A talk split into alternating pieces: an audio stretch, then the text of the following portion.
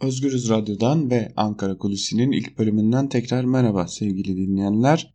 Hafta içi her gün programımızın ilk bölümünde olduğu gibi bugün de Ankara'da konuşulan gelişmeleri ve beklenenleri aktaracağız ve programımızın ikinci bölümünde de sizlere gazete manşetlerini ve günün öne çıkan yorumlarını aktaracağız.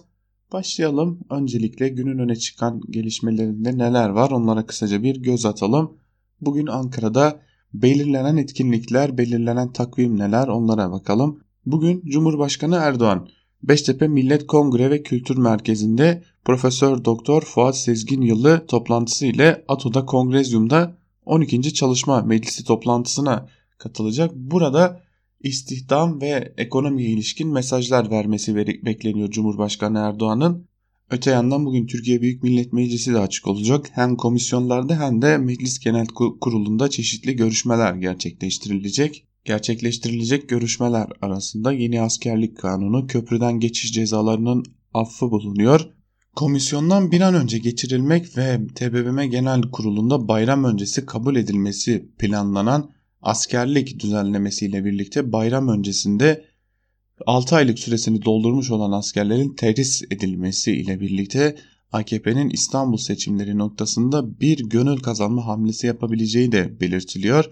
Çünkü geçtiğimiz günlerde Hulusi Akar'a sorulan 6 ay süreyi dolduranlar terhis edilecek mi sorusuna bilmiyorum yanıtını vermişti ancak özellikle AKP kulislerinde bu noktada bir hedefin olduğu bayram öncesinde askerlik yasasının geçmesini sağlayarak terhislerin gerçekleştirilmesini ve bu yol üzerinden de en azından İstanbul'da yeniden bir oy kazanma çalışmasına girilmesi bekleniyor. Zira kaldı ki aynı zamanda köprüden geçişlerde ödenen o yüksek cezaların da bu noktada değerlendirildi. Bunun da İstanbul'da özellikle Binali Yıldırım'ın sıklıkla söz vermesi nedeniyle oy kazanma hamlesi olarak Meclis Genel Kurulu'ndan bir an evvel geçirilmek istendiği de belirtilen bir diğer konular arasında aslında hem askerlik kanunu hem de köprüden geçişlerdeki af noktasında öyle görünüyor ki mecliste yeterince tartışılmadan, yeterince incelenmeden geçirilmek ve seçim sürecine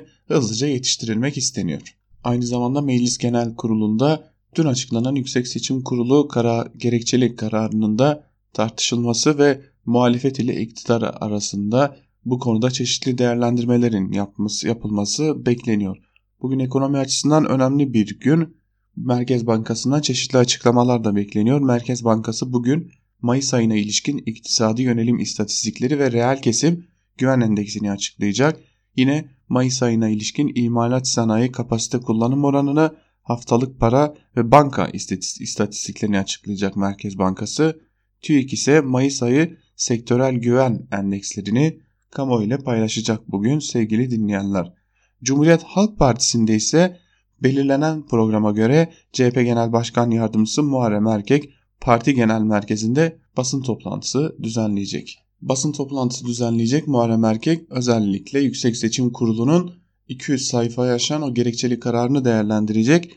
CHP'li hukukçular da bugün bu konuyu değerlendiriyorlar. Ancak Yüksek Seçim Kurulu'nun kara, gerekçeli kararı ile birlikte Cumhuriyet Halk Partisi'ndeki genel kanı seçimin iptali konusunda ellerinin çok daha güçlendiğini, seçimin iptal edilmesine gerekçe olarak aslında ortada sağlıklı bir gerekçe bulunmadığını, sıralanan gerekçeler arasında da seçimin iptalini getirecek herhangi bir gerekçe olmadığı halde Yüksek Seçim Kurulu'nun seçim iptaline gittiği yönünde ağırlıklı bir değerlendirme var. Aynı zamanda AKP'den gelen son dönemdeki çaldılar açıklamalarına da atıfta bulunulacak Cumhuriyet Halk Partisi'nde ve çaldılar ya da oyların çalındığına dair herhangi bir ibarenin Yüksek Seçim Kurulu'nun gerekçeli kararında yer almadığı noktasında da önemli şekilde Cumhuriyet Halk Partisi'nin yani muhalefetin elinin güçlendiğini belirtiyor CHP içerisindeki hukukçular. AKP'nin ise özellikle Yüksek Seçim Kurulu'nun gerekçeli kararındaki oy sayım döküm cetvelindeki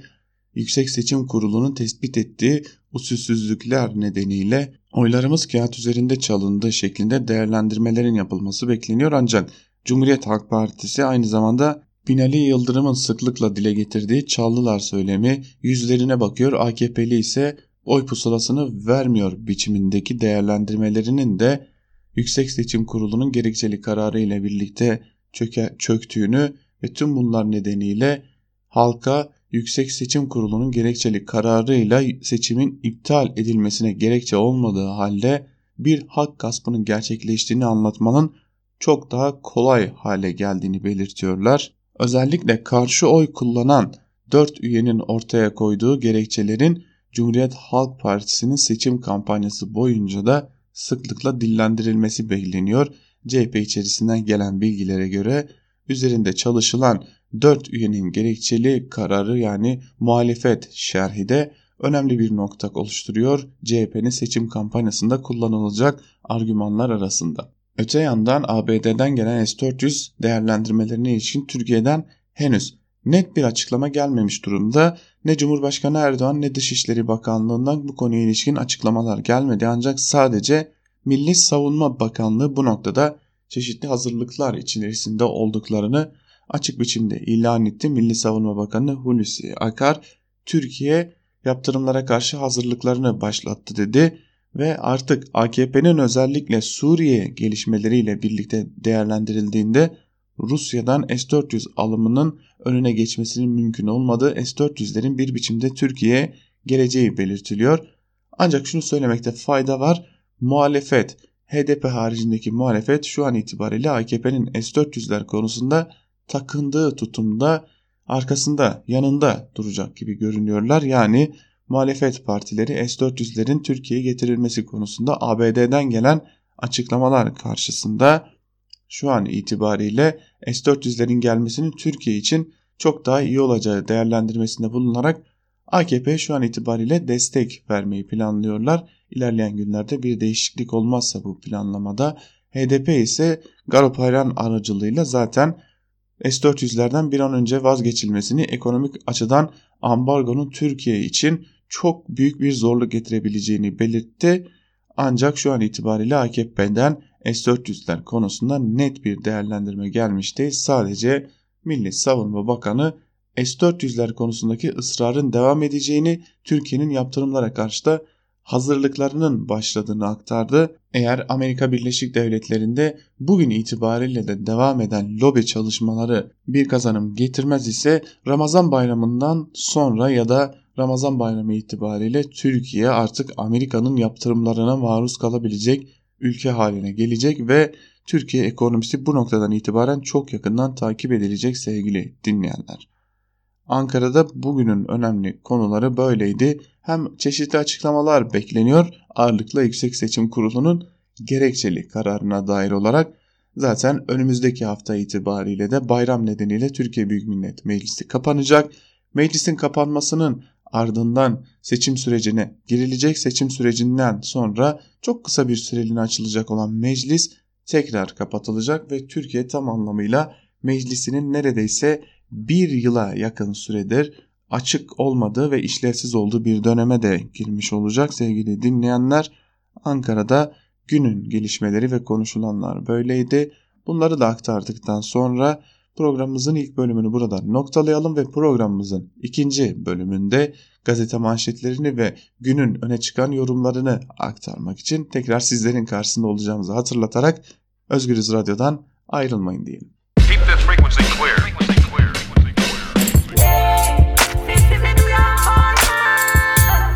Altan Sancar, Ankara Kulüsi.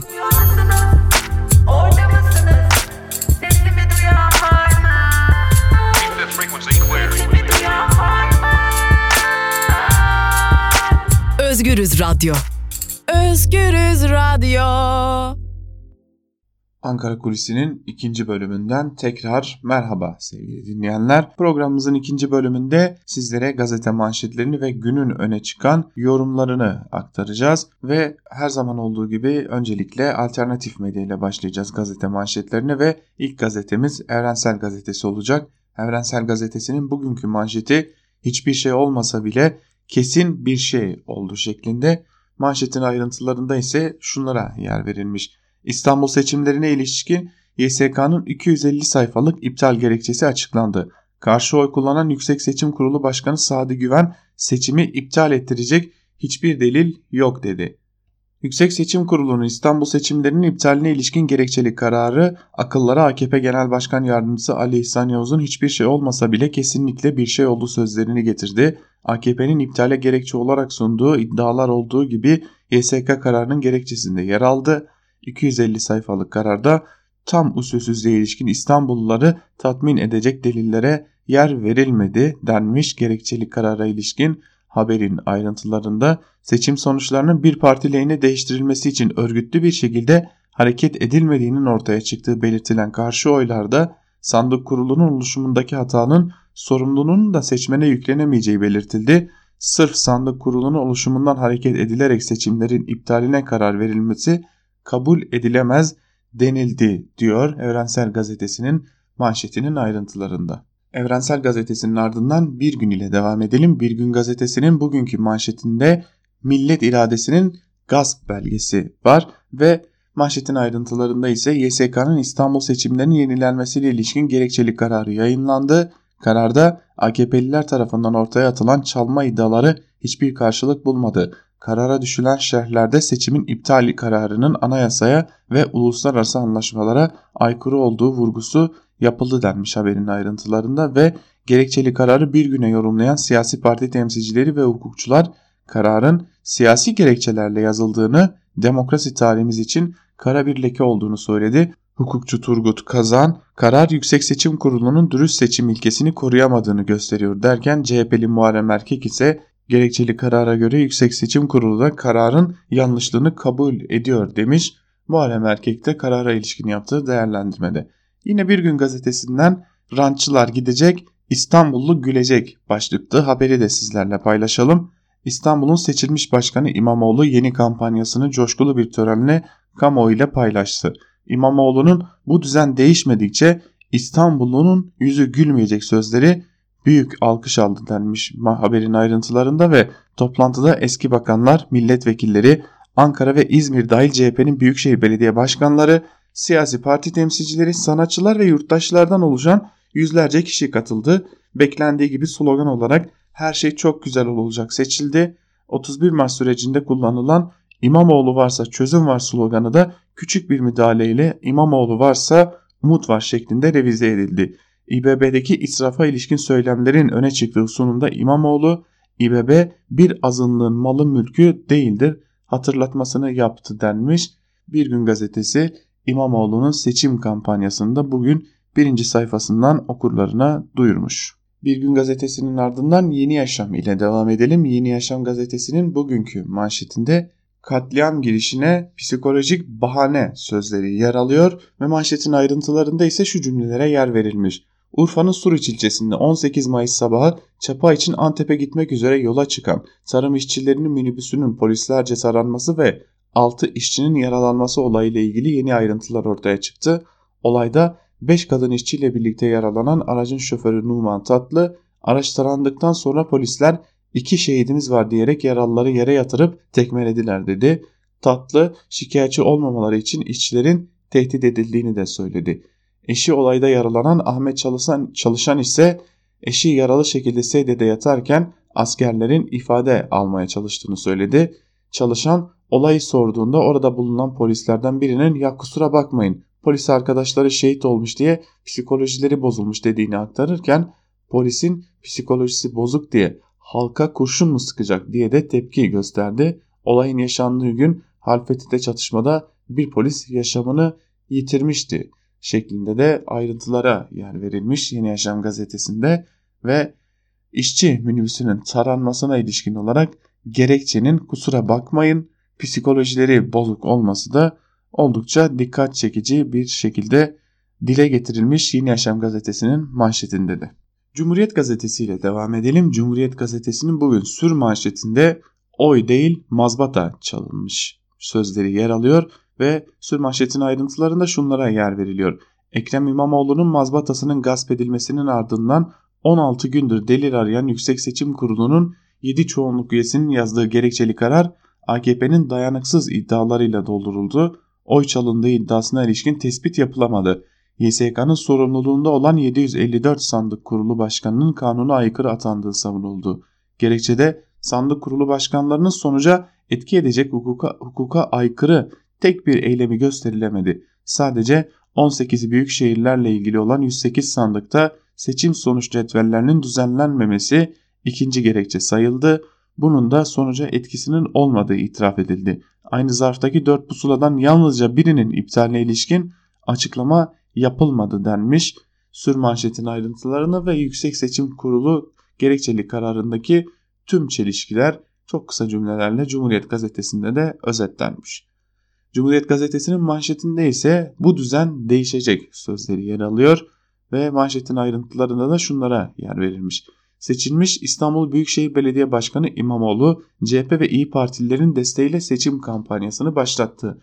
İmamoğlu'nun İstanbul'un kaynaklarının talan edildiğini belirttiği israf düzeninden yararlandılar. Hak, hukuk, adalet tanımıyorlar. Bu düzen sadece bir avuç azınlık için var. O küçük azınlık tüm İstanbul Büyükşehir Belediyesi'ni kullanıyor dedi. Bu düzen değişmedikçe ve bu düzen halkın emrine girmedikçe milletin yüzünün gülmeyeceğini vurgulayan İmamoğlu 18 günde bu israf düzenine dur demeyi başladık. Suyun yönünü vatandaşa çevirdik. Kaynakları vatandaşa doğru akıtmaya başladık. Siz bir de 5 yılda yapabileceklerimizi düşünün diye konuştu denmiş manşetin ayrıntılarında.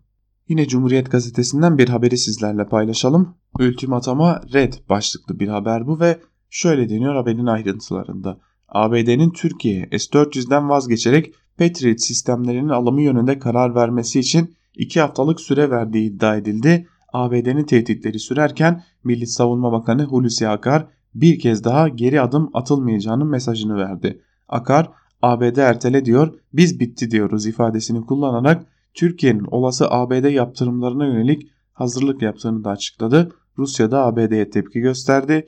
Kremlin sözcüsü Dmitri Peskov bu tür ultimatomlar kabul edilemez dedi diye de verilmiş haberin ayrıntıları. Ancak bugün çok dikkat çekiyor ki hiçbir gazetede ABD'de olduğu belirtilen ve lobi faaliyeti yürüten o heyete dair hiçbir bilgi yer almıyor ancak bu kadar karşılıklı sert açıklamalar gelmesine rağmen ABD'de Türkiye'den bir heyet S-400'ler konusunda ikna edebilmek amacıyla bir lobi çalışması da yürütüyor. Bunu ilk bölümde sizlere aktarmıştık. İkinci bölümde tekrar hatırlatalım ve Karar Gazetesi ile gazete manşetleri turumuza devam edelim. Karar Gazetesi'nin manşetinde de ABD'den gelen Türkiye'ye yönelik S-400 açıklamaları var ve manşette Ankara yaptırıma hazır sözleri yer alıyor. Ayrıntılarda ise kısaca şu cümlelere yer verilmiş.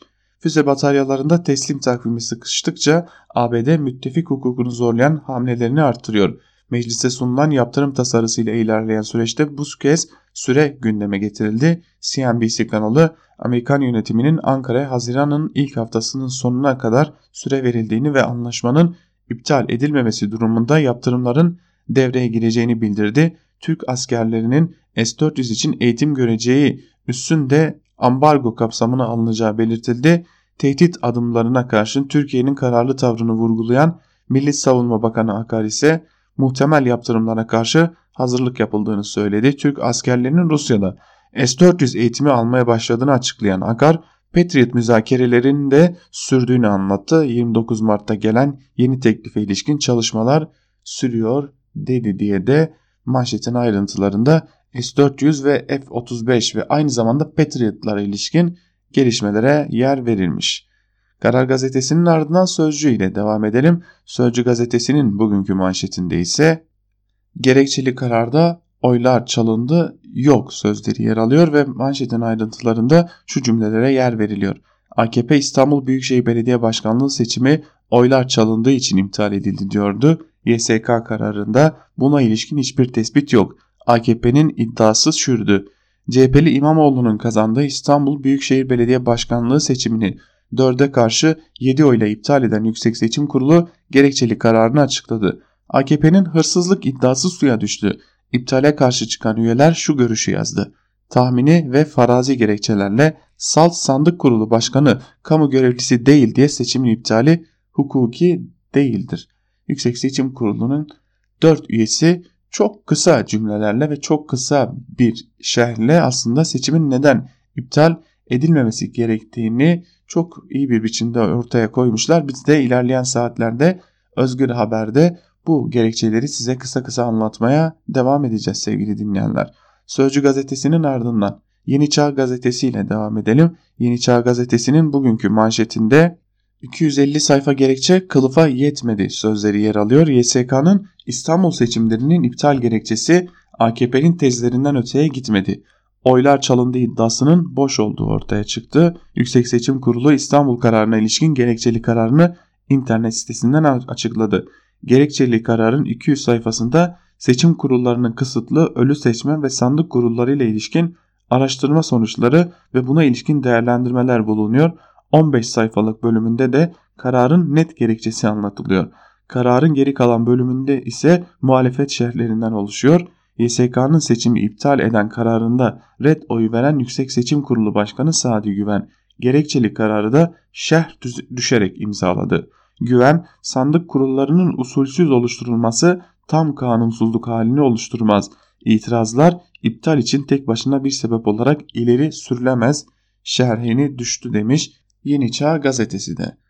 Aslında sevgili dinleyenler ben dün gerekçeli karar YSK'nın internet sitesinde yayınlandıktan sonra uzun uzadıya okumaya başladım. Gerçekten de tam da Yeni Çağ gazetesinin belirttiği gibi çok uzun sayfalar boyunca sadece ama sadece itirazların nasıl gerçekleştiği, sürecin ne olduğu, gelen araştırma sonuçları yer alıyor. Ancak Yüksek Seçim Kurulu o 200 sayfayı aşan gerekçeli kararının sadece çok kısa bir bölümünde biz seçimleri bundan dolayı iptal ettik diyorlar. Yani aslında Yüksek Seçim Kurulu tam anlamıyla gerekçe bulamamış durumda ancak gerekçe bulmamasına rağmen oldukça uzun bir gerekçeli karar yazarak bir gerekçe oluşturmaya çalışmış. Dün birkaç hukukçuyla da görüştük ve hukukçular da bu karar gerçekten de seçim kanununa da anayasaya da aykırı. Böylesi bir kararın verilmiş olması ve böylesi bir gerekçenin kamuoyu ile paylaşılıyor olması gerçekten de utanç verici değerlendirmelerinde bulundular diyelim ve yandaş gazetelere bakalım. Yandaş gazeteler neler söylemişler bugün özellikle seçimin iptali noktasında neleri dile getiriyorlar onları da sizlerle paylaşalım. Sabah gazetesinin bugünkü manşetinde Cumhurbaşkanı Erdoğan'ın yargıçları hedef yapmak ahlaksızlık sözleri yer alıyor ve manşetin ayrıntılarında kısaca şu cümlelere yer verilmiş bir partinin genel başkanı yargı mensuplarımızla ilgili ahlak, edep ve insanlık dışı sözler sarf etti. Kararları değil de hakimlerin şahıslarını hedef almak, onlara çete yaftası vurup hakaret etmek ahlaksızlıktır. Hukuk ve hukukçuları sadece kendi işlerine gelen kararlar verildiğinde yücelten aksi halde işi ise yerden yere vuran bu zihniyeti şiddetle kunuyorum. Bunları politikanın yüz karası, karaları olarak değerlendiriyorum. Bu kişilere en güzel dersi yine yargımızın vereceğine gönülden inanıyorum. Yargı mensupları bu tür densizliklere karşı yine yargı içinde haklarını aramalıdırlar demiş Cumhurbaşkanı Erdoğan ve aslında CHP lideri Kemal Kılıçdaroğlu'na dava açılması noktasında da neredeyse bir çağrıda bulunmuş. Star gazetesiyle devam edelim. Star gazetesinin bugünkü manşetinde Kışlada çifte bayram sözleri yer alıyor. Ankara Kulisi'nin ilk bölümünde bahsettiğimiz AKP'nin hedefinde olan bayram öncesi askerlik değişikliğini yapıp böylelikle birçok tezkerenin verilmesini sağlama hedefi yer alıyor ve ve Star gazetesinin manşetinin ayrıntılarında da şu cümlelere yer veriliyor. Yeni askerlik sisteminin tüm ayrıntıları netleşirken kışlalarda vatani görevini yapan Mehmetçi'ye de müjde geldi. Ramazan bayramı öncesi yasalaşması beklenen sistemle 6 aylık süresi dolanlar hemen tezkere alacak. Milli Savunma Bakanı Akar yeni askerlik sisteminde yenilikleri açıkladı. Bedelliler taksitle değil tek seferde 30 bin TL ödeyecek. Bir ay temel askerlik herkese 6 ayda bedelli olmayanlara zorunlu. Kışlada 6 ay kalmaya devam edenler 2000 TL harçlık alacak. Toplamda 12 ay sonra yine kalmak isteyenler de sözleşmeli olarak TSK'ya katılabilecek. Bedelli çıkar umuduyla okulunu uzatan gençlere de tecil için yaş sınırı getirildi. Lisede 29 olan erteleme yaşı 22'ye indi. Meslek liselerinde artı 3 sene eklenerek 25 yaşına kadar devam etme şansı verildi. Meslek yüksek okulları ile lisans eğitimi alanların sınırı 28, lisansüstü öğrencileri 32, doktora tıp eğitimi alanlar ve sporcular için tecil limiti 35 yaş oldu denmiş haberin ayrıntılarında ve o konuda bugün artık bugünden itibaren Türkiye Büyük Millet Meclisi komisyonlarında görüşülmeye başlanacak diyelim ve Star gazetesinin ardından Güneş gazetesine bakalım. Güneş gazetesi belki de bugün kendini en çok küçük düşüren yandaş gazete seçilebilir. Güneş gazetesinin bugünkü manşeti sağlam çalmışlar şeklinde ve manşetin ayrıntılarında şunlara yer verilmiş. Yüksek Seçim Kurulu İstanbul Büyükşehir Belediye Başkanlığı seçiminin iptaline ilişkin gerekçeli kararıyla Türkiye Cumhuriyeti tarihinin en büyük oy hırsızlığını gözler önüne serdi. Sayım döküm cetvelleri ve sandık sonuç tutanaklarındaki hilelerle oyların çalındığı belgelendi demiş. Dün AKP'nin İstanbul Büyükşehir Belediye Başkan adayı Binali Yıldırım bile oylar çalındı söyleminin arkasında duramazken Güneş gazetesinin kendinden bu kadar emin bu şekilde arkasında durması ilerleyen günlerde ya da yıllarda Yüksek Seçim Kurulu'nun bu kararının gerçekten de hukuki normlarla değerlendirildiği zamanlarda büyük bir utanç kaynağı olacağını belirtmekte fayda var. Akşam ile devam edelim. Akşam gazetesinin manşetinde karar, çifte usulsüzlük sözleri yer alıyor ve manşetin ayrıntılarında da şunlara yer veriliyor. YSK İstanbul seçiminin iptal gerekçesinde 754 sandık kurulu başkanı kamu görevlisi değil sayım döküm cetveli usulsüz olan 108 sandıktaki 30.281 oy sonucu etkiler dedi şeklinde cümlelere yer verilmiş. Akşam gazetesi de o sadece belli bir noktaya değinmiş ancak muhalefet şehirlerine ilişkin herhangi bir cümle yer almıyor yandaş gazetelerin herhangi birinde. Milliyet ile devam edelim. Milliyet gazetesinin manşetinde ere 10 yılda subaylık sözleri yer alıyor ve manşetin ayrıntılarında ise şu cümlelere yer veriliyor. Askerliği 6 aya indiren sistem bayramdan önce çıkabileceğini açıklayan Savunma Bakanı Akar bir erin 10 yılda subay olabileceğini duyurdu. Hatırlatalım geçtiğimiz günlerde de Cumhurbaşkanı Erdoğan yeni sistem ile birlikte erlikten genelkurmay başkanlığına kadar yükselmenin önü açıldı denmişti. Bedellide 30 bin liranın da peşin yatırılması gerektiğini belirtmiş. Hulusi Akar, Milli Savunma Bakanı 10 yılda subay olabileceğini belirtmiş erlerin askerlik süresinin herkes için 6 ay ineceğini ve 6 aydan sonra orduda kalmak isteyenlere 2000 lira harçlık verileceğini dile getirmiş. Az önce hatırlarsanız Yandaş gazetesinin, gazeteden Star'da 6 ay süresince kalanlara 6000 lira verileceğini belirtmişti. Ancak öyle görünüyor ki Milliyet gazetesi bu işin gerçeğini yazmış. 6 aydan sonra kalmaya karar verenlere 2000 lira harçlık verilecek. Hürriyet gazetesiyle devam edelim. Hürriyet gazetesinin manşetinde de askerlik var. Bayramda tezkere müjdesi. Milli Savunma Bakanı Akar ayrıntılarını açıkladığı yeni askerlik sisteminin bayrama yetişebileceğini söyledi. Yasa çıkar çıkmaz 6 ayını dolduran erler teris edilecek denmiş. Aslında bugün yandaş gazetelerin ağırlıkla bayramda teris müjdesiyle çıktığını söylemekte fayda var.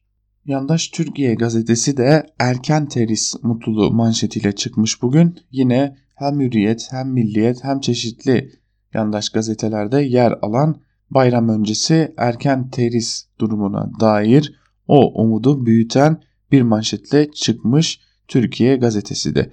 Akit ise bugün proje Ekrem'in araç saltanatı manşetiyle çıkmış. Gerçekten Akit gazetesi kendini güldürmeye devam ediyor. Vatandaşa 7-24 kesintisiz hizmet sağlamak için çalışan İstanbul Büyükşehir Belediyesi'ni uydurma kiralık araçlar iftirası ile karalamaya çalışan CHP'li Ekrem İmamoğlu'nun araç saltanatı deşifre oldu. İmamoğlu Beylikdüzü Belediye Başkanı olduğu dönemde araç sayısını 145'ten 213'e araç kiralama bedelini ise 3 milyon TL'den 9 milyon TL'ye çıkarmış şeklinde sözlere yer verilmiş. Akit gazetesinin sıklıkla Ekrem İmamoğlu'nu hedef gösteren o haberlerini hazırlayan Muhammed Uzun adlı muhabiri de bugün de boş durmayarak Ekrem İmamoğlu'na yönelik bir hedef gösterme, bir çarpıtma haberini daha yeni, yeni Akit gazetesinin manşetine taşımayı başarmış. Son olarak Yeni Şafak'a bakalım. Yeni Şafak gazetesinin manşetinde ise bugün 243 43 bin oy şaibeli denmiş. Oysa az önce başka bir yandaş gazete 30 bin oyun şaibeli olduğunu ve bu 30 bin oyun sonucu değiştireceği nedeniyle seçimin iptal edildiğini belirtiyordu.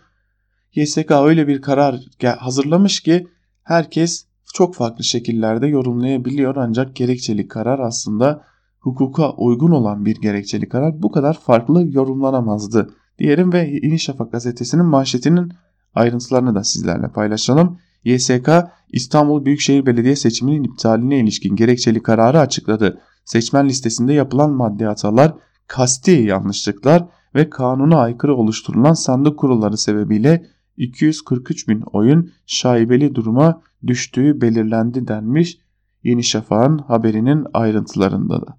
Gazete manşetlerini noktalamadan CHP'nin İstanbul İl Başkanı Canan Kaftancıoğlu'na ilişkin bir haber var. Onu da sizlerle paylaşalım.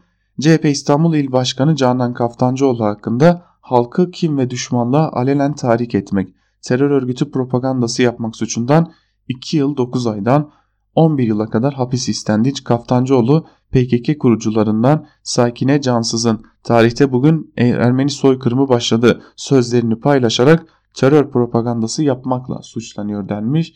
Yeni Şafak'tan Mustafa Said Özkan'ın haberine göre İstanbul'u 25 yıl sonra yeniden sosyal demokratlara kazandıran isimlerden biri olan CHP'nin İstanbul İl Başkanı Canan Kaftancıoğlu da uzun zamandır zaten yandaş gazetelerin hedefindeydi. Öyle görünüyor ki Canan Kaftancıoğlu bugünden itibaren bir de yargı kıskacına alınmış durumda. Evet sevgili dinleyenler gazete manşetlerini burada noktalayalım ve günün öne çıkan bazı yorumlarını da sizlere aktaralım. İlk yorumumuz Sözcü gazetesinden Deniz Zeyrek'e ait. Deniz Zeyrek YSK üyesi Aykın manşeti atmış gerisini okumaya gerek yok başlığıyla bir yazı kalemi almış. O yazının ilgili bölümünü sizlerle paylaşalım. YSK Başkanı Sadi Güven'inki başta olmak üzere 4 üyenin yazdığı karşı oy yazıları iptal gerekçelerini gölgede bırakmış. Ancak bana göre gerekçe metninin manşetini Yüksek Seçim Kurulu üyesi Aykın atmış. İptal kararının geçmişte hiçbir seçimde iptal gerekçesi sayılmadığı gibi bu seçimde de tek başına iptal gerekçesi olarak görülmemiş 3 benzemez unsurun üst üste konularak alındığını bütün çıplaklığıyla ortaya koymuş. Aykın'ın ortaya koyduğu detaylar iptal kararının zeminini ortadan kaldırmaya yetse de ben yazıyı matematiksel açıdan önemsediğim bir soru ile bitirmek istiyorum. Oy sayım döküm cetvelleri sorunlu 108 sandıktaki oy sayısının 30.281 olması iptal için yeterli mi? Yüksek Seçim Kurulu sisteminde o 108 sandıktaki hangi adayın kaç oy aldığını görmeden bu soruya yanıt vermemiz imkansız. Zira mevcutta 30.281 oyun 16.553'ü ya da fazlası zaten Yıldırım'ın hanesinde görünüyorsa geri kalan oyların tamamını Yıldırım'a yazsanız da 13.726 olan fark kapanmaz demiş Deniz Zeyrek ve Yüksek Seçim Kurulu'nun kararındaki gerekçeli kararındaki o çelişkiye dikkat çekmiş. Gerekçeli karar ile ve başladık öyle devam edelim. Haber Türk gazetesinden Muharrem Sarıkaya'nın Gerekçeye de gerekçe lazım başlıklı yazısının bir bölümünü de sizlerle paylaşalım. Karşı yazılarında da vurgulandığı gibi bugüne kadar hiç rastlanmadığı bir şekilde gerekçeli kararda kısa kararın dışına çıkılmış, karar genişletilmiş. Oysa kara, kısa karar hüküm niteliğinde olup gerekçeli kararında hükme uygun olması gerekir. Buna rağmen oy döküm cetvellerine ilişkin iddialarda gerekçeli karara eklenmiş. Buradaki paradoks ise YSK'nın adı geçen sandıklara ilişkin 8 Nisan tarihinde karara varmış olması. YSK o toplantıda sandık kurullarındaki durumu inceledi ve oy çokluğu ile bu iddiaları reddetti. Örneğin 2216 sayılı Bağcılar İlçe Seçim Kurulu'na ilişkin itirazın reddedildiği karar. YSK'da o gün iddiaların geçerliliğinin olmadığına karar veriliyor. Dolayısıyla 7 üye üzerinde sonuca varılmış kararı da aksi yönde yeniden karara bağlamış diyor Muharrem Sarıkaya ve yazısının ilerleyen bölümlerinde de çok dikkat çekici şu cümleleri kuruyor. İptale gerekçe yapılan toplam 90 sandıkta sayım döküm cetvelleriyle sandık sonuç tutanakları, tutanakları arasında fark var mı? Evet var ama sadece 4 sandıkta. Geri kalan 86 sandıkta sayım döküm cetveliyle sandık sonuç tutanağı aynı rakamı vermiş. Geri kalan 4 sandığın sonucu ise oldukça ilginç çünkü bir sandıkta AKP'ye bir oy, diğerinde 2 oy, bir diğerinde ise 4 oy fazla yazılmış. Yani sayım döküm cetvelinden sandık sonuç tutanına geçirilirken AKP lehine 8 oy fazla yazılmış. Sandık, sandık sonuç tutanakları da partilerin temsilcilerinin imzasıyla seçsi sistemine girilmiş. Başkan Sadi Güven de karşı oy yazısında itiraz olmaksızın sandık sonuçlarının sisteme aktarıldığını belirtiyor. Kısıtlıların, ölü seçmenin, tutuklu ve hükümlülerin durumu ise iddia edildiği gibi büyük rakamlar oluşturmuyor der demiş Muharrem Sarıkaya yazısında ve gerekçeli karardaki kimi çelişkilere o da dikkat çekmiş. Fehmi Koru'yla devam edelim. O da YSK kararının gerekçesi başlıklı bir yazı kaleme almış kendi blogunda ve şu cümlelere yer vermiş yazısının bir bölümünde. YSK hacı bekler gibi beklediğimiz gerekçeli kararı nihayet açıkladı. 7 üyenin üzerinde birleştiği 200 sayfalık gerekçeli, gerekçe ile karara katılmayan 4 üyenin 50 sayfalık karşı oy yazıları bundan böyle hukuk fakültelerinde sınav sorusu olmayı hak eden birer metin değeri kazandı gerekçeli kararın sayfa sayısının kabarıklığı onu kaleme alanların kafalarının net olmadığını, yaptıkları işin doğruluğunu kendilerine ispat etmeye çalıştıklarını gösterir. İki sözcükten oluşan tek bir cümle bile olabilirdi gerekçeli karar. Oylar çalındı şeklinde iki sözcük. Oylar çalınmadıysa seçim neden yenileniyor? 250 sayfa içerisinde her şey var. Ama işte olması gereken o iki sözcük yok. Oy çalınmadıysa seçime itiraz ve seçimin yenilenmesini gerektiren gerekçe sandık kurullarının oluşumu ile bazı sandıkta görevlilerin yaptıkları insani hatalardan ibaret ise bunları belirtmek için neden bunca zaman beklendiğini anlatmakta zorlanıyorum. Bir de bunlardan hareketle nasıl olup da seçimin yenilenmesi kararı alınabildiğini, daha başka bir şey yazma ihtiyacı da bu konuda duymuyorum.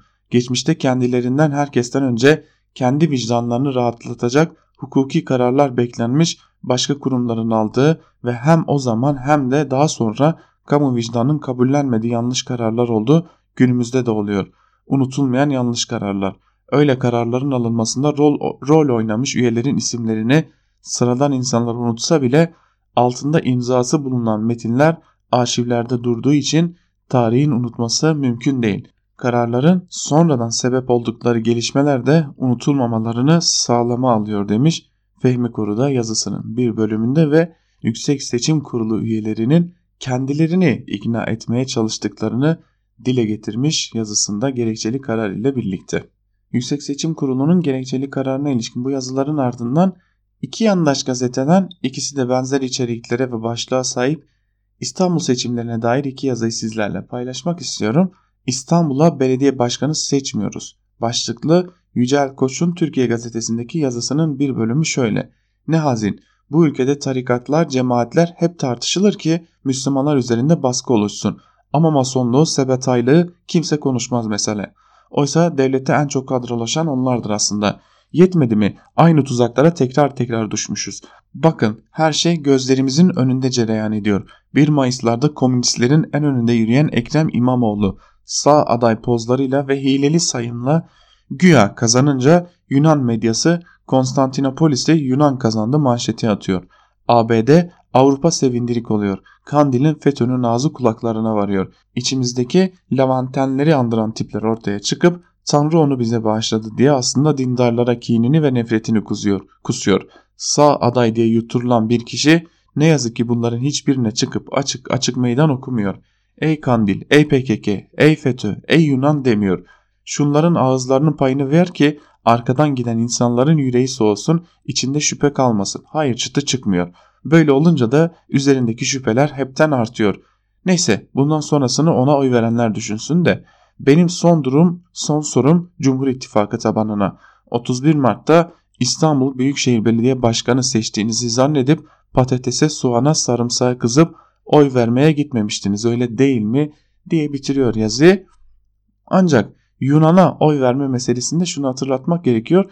Hem o gazete hem de gazeteci açıklama yaptı ve dendi ki bizde Pontus Karadeniz'in o bölgesinden gelenlere denir. Yani Pontusluk bir Rum olma durumu değildir. O bölgeden gelenlere verilen isimdir dedi. Hatta gazetede açıklama yaptı ve Türkiye'deki medya bizim haberlerimizi çarpıtarak kirli bir propaganda yürütüyor dendi.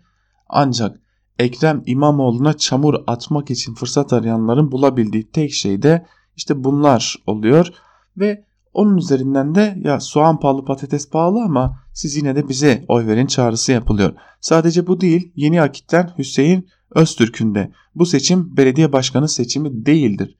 Başlıkta yazısı da buna benziyor. Onun da bir bölümünü sizlerle paylaşalım.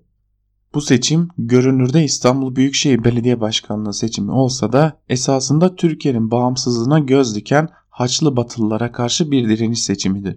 Hırsızlık, gasp, uluslararası şeytani tuzaklarla dolu 31 Mart İstanbul seçimi GSK tarafından iptal edilince not ettiğini söyleyen terör destekçisi ABD'ye karşı direniş ve diriliş seçimidir.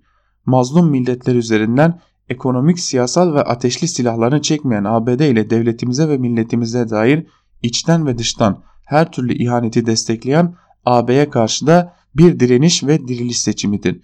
Yüzyıllardır topraklarımız üzerine düşmanlıkta ittifak eden Batı, içimizdeki yandaşlarıyla ülkemizin ve halkımıza karşı her kumpasa başvurmaktadır.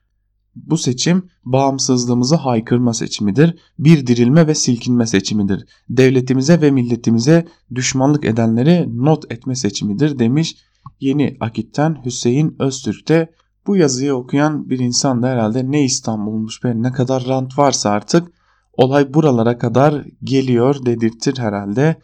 Biz de iki yandaşın bu yazısının ardından gerçekten köşe yazılarına dönelim ve bakalım. Akif Beki yandaş medya ve aslında AKP'nin medyası haline gelen Anadolu Ajansı'na dair eleştiriler de barındıran Bektaşi fıkrasından beter habercilik başlıklı yazısının bir bölümünde neler söylemiş. Başta Anadolu Ajansı iktidar medyasının Twitter hesapları son dakika şu anonsu geçti dün. Cumhurbaşkanı Erdoğan çete yaftası vurup hakimleri hedef göstererek hakaret ederek yapılan eleştirinin adı densizlik, had bilmezliktir hatta ahlaksızlıktır. Fakat Erdoğan'ın aynı bahiste şunu da söylediğine dair tek anons geçmediler. Türkiye geçmişte adamına göre, meşrebine göre adalet uygulayan çetelerden çok çekti. Cumhurbaşkanı aynı madalyonun iki yüzünü göstermek için yapıyor bu vurguları. Çünkü gerçek tek boyutlu değil, bu ikisi aynı gerçeğin birbirini tamamlayan parçaları. Biri olmadan diğeri tek başına bütünü anlatmıyor. Ne ki işlerine geliyor, duy, duyuyor, işlerine gelmeyeni duymuyor iktidar medyası. Erdoğan'ı güya Erdoğan'dan korumak uğruna sözlerinin tamamını yansıtmıyor, bütünlüğünü koruyacaklarına bozuyorlar. İşlerine gelen kısmını flash haber duyurularıyla öne çıkarırken işine gelmeyeni arkaya atıyor, duymazdan geliyorlar. O sözlerin bütününde ortaya çıkan şeyle yarısından çıkan sonuç aynı değil oysa demiş Akif Beki ve gerçeğin diğer yarısını gözden saklayan propaganda medyanın yanında hala yaya kalır Bektaşi fıkrası diyor Akif Beki ve o Be Bektaşi fıkrası da şöyledir diyor. Meşhur fıkradır. Hani Bektaşi'ye neden namaz kılmadığını sorduklarında Cenab-ı Hak Kur'an-ı Kerim'de namaza yaklaşmayın buyuruyor demiş de o emrin ayetin başındaki içkiliyken şartına şartına bağlandığı hatırlatıldığında hafız mıyım ben? Hepsini bana mı hepsi bana mı indi? Onu da siz bilin diye sıyrılmış ya diyerek iktidar medyasının o Bektaşi fıkrasındaki durumunu da gözler önüne seriyor. Akif Bekir'in yazısının ardından Cumhuriyet gazetesinden Barış Terkoğlu'nun Söyle damat Allah aşkına söyle başlıklı yazısının bir bölümünü de sizlerle paylaşalım. Bir ay önce yerli damat Albayrak Washington'da gelin gelin hiçbir, hiçbir şey olmaz demişti. Bir ay sonra Cumhurbaşkanı Erdoğan yabancılara işaret ederek ekonomiye yapılan sabotajlardan, iktisadi operasyonlardan bahsetti. Milli damat Albayrak bir ay önce Türkiye plajlarında denize bile girmemiş zenginler sorduğunda İstanbul seçiminin yenilenmesini tatlı tatlı anlatıyordu. Bir ay sonra Erdoğan yılların Türk burjuvazisini özetle seçimlerden size ne diyerek fırçaladı. 19 Mayıs'ta solcusuyla sağcısıyla Samsun iskelesinde birlikte fotoğraf çektirenlerin ağzının tadı kaçması. Ama iktidarın yerlilik ve millilik sarkacındaki salınımı size de tuhaf gelmiyor mu? Oynadıkları oyunda aklın zerresini görebiliyor musunuz? Söyledikleri hedeflerin arasında tutan bir tane bulabiliyor musunuz? Cumhurbaşkanı Erdoğan yine de hepimize bir iyilik yapabilir. Hepimizin merakını kolayca giderebilir. İlk Bakanlar Kurulu toplantısından sonra hepiniz çıkın Berat kalsın der. Beyaz gömleğinin manşetlerini kıvırdıktan sonra terleyen damadının kulağına eğilerek fısıltıyla sorar. Söyle damat Allah aşkına söyle Bu seçimleri kim satın aldı diye de bitiriyor Barış Terkoğlu yazısını ve Berat Albayrak'ın seçim yenilenmesi piyasalar tarafından satın alındı değerlendirmesi üzerine bu yazıyı yazarak piyasaların seçimin yenilenmesi kararından bu yana doların artışı ve sermaye kaçışı ile birlikte son gelinen durumu ve Cumhurbaşkanı Erdoğan'ın tepkilerini anlatmış yazısında. Gazete Duvar'dan Fehim Taştekin'in komşulukta Kürtler sıfır çarpan olmak zorunda mı başlıklı yazısıyla devam edelim. Taştekin yazısının bir bölümünde şunları kaydetmiş.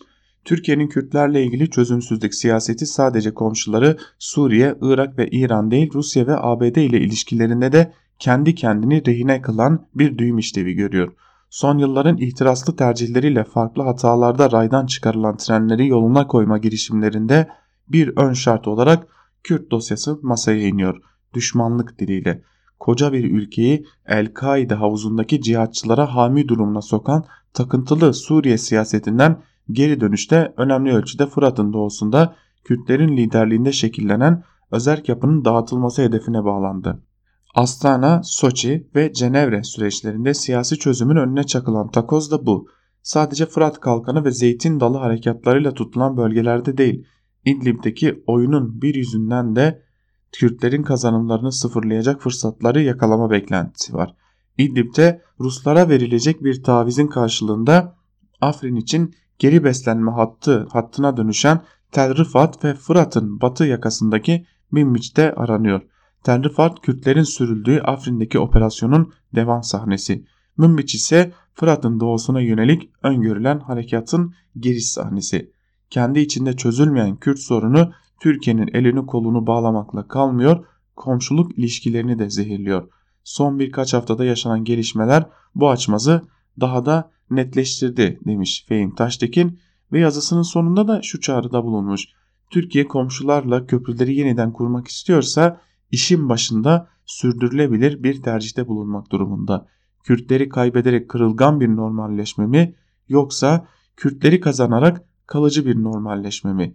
Başlatılan diyalog bile Kürtleri kazanımlarından vazgeçirme niyetiyle kurgulanıyorsa her şey beyhude demiş Fehim Taştekin'de ve Türkiye'nin dış politikasındaki Kürt kartının da etkilerini kaleme almış gazete duvardaki yazısında. Yandaş Sabah gazetesinden Hasan Basri Yalçın'ın otoriterlik mi dediniz yazısının bir bölümünü sizlerle paylaşalım. Zira insan aklıyla alay eden bir yazı gerçekten de bu. Şöyle diyor yazısının bir bölümünde. Güç ve iktidar sadece hükümet olmaktan ibaret değildir. Resmi anlamda iktidar olsanız da birçok alanda zayıf kalabilirsiniz. Bunca geçen yıla rağmen AKP iktidarı hala hem sosyal medyada hem de konvansiyonel medyada varlık gösterme güçlüğü çekiyor. Ama yine etrafta üretilen yalanlara bakarsanız AKP tüm medyayı kontrol ediyormuş. Alakası bile yok. O ama o kadar çok tekrarlandı ki bunu da sorgulamıyoruz. Gidin şöyle bir kaba hesap yapın. AKP'ye gerçekten yakın kaç kanal bulabilirsiniz? Buna karşın tek işi AKP'yi yıpratmak olan kaç kanal bulursunuz? Veya biraz daha can yakıcı bir soru sorarım. AKP'ye yakın olduğunu düşündüğünüz kanallardan kaç tanesi diğer tarafın saldırganlığına sahip? Kaç tanesi kritik süreçlerde muhalefetin kanalları kadar cüretkar davranabiliyor? Veya kendini çoğulcu olarak sunan medya organlarındaki çalışanların profiline bir bakın. Gerçekten çoğulcu mu demiş yazısının bir bölümünde Yalçın. Bu yazıyı sizlerle paylaşmadan önümde duran uygulamadan göz attım. Sadece uygulamada AKP'ye yakınlığıyla bilinen 24 kanal bulunuyor. Ancak muhalif olarak sınıflandırılabilecek sadece ama sadece 2 kanal bulunuyor. Türkiye üzerinden yayın yapan AKP'ye yakın medya yokmuş ya da AKP'ye hala medyayı tam anlamıyla kontrol altına alamamış deniliyor. Sabah saatlerinde gazete manşetlerini okuyoruz sizlere. AKP'nin elinde olmayan medyaya uzun uzun yer verebiliyoruz çünkü sayıları çok az. Ancak yandaş gazetelere geldiğimizde hızlı hızlı geçmemizin sebebi yandaş olmaları değil. Sayılarının çok olmasından dolayı her birini zamana sığdırabilmek için aslında ama demek ki buna rağmen AKP yandaşları ellerindeki medya gücünden pek de memnun görünmüyorlar. Bunu da az görüyorlar herhalde diyelim ve elimizden sadece Allah gözünüzü doyursun demek geliyor sözleriyle biz de gazete manşetlerini ve günün yorumlarını aktardığımız bu bölümümüzde kapatalım. Programımızın ikinci bölümü de burada sona eriyor ancak kapatmadan bir hatırlatmada bulunalım. Bugün saat 19'da Can Dündar'ın sesinden HDP'nin önceki dönem tutuklu eş genel başkanı Selahattin Demirtaş'ın ilk öykü kitabı Seher Özgürüz Radyo'da olmaya devam edecek. Biz de sizleri saat 19'da Seher'i dinlemek için Özgürüz Radyo'ya davet ediyoruz. Ve bugün yine saat 18'de Onur Öncü'nün sunacağı haber bültenimizin ardından Zübeyde Sarı'nın hazırlayıp sunduğu Mercek programı da siz değerli dinleyicilerimizin karşısında olmaya devam edecek.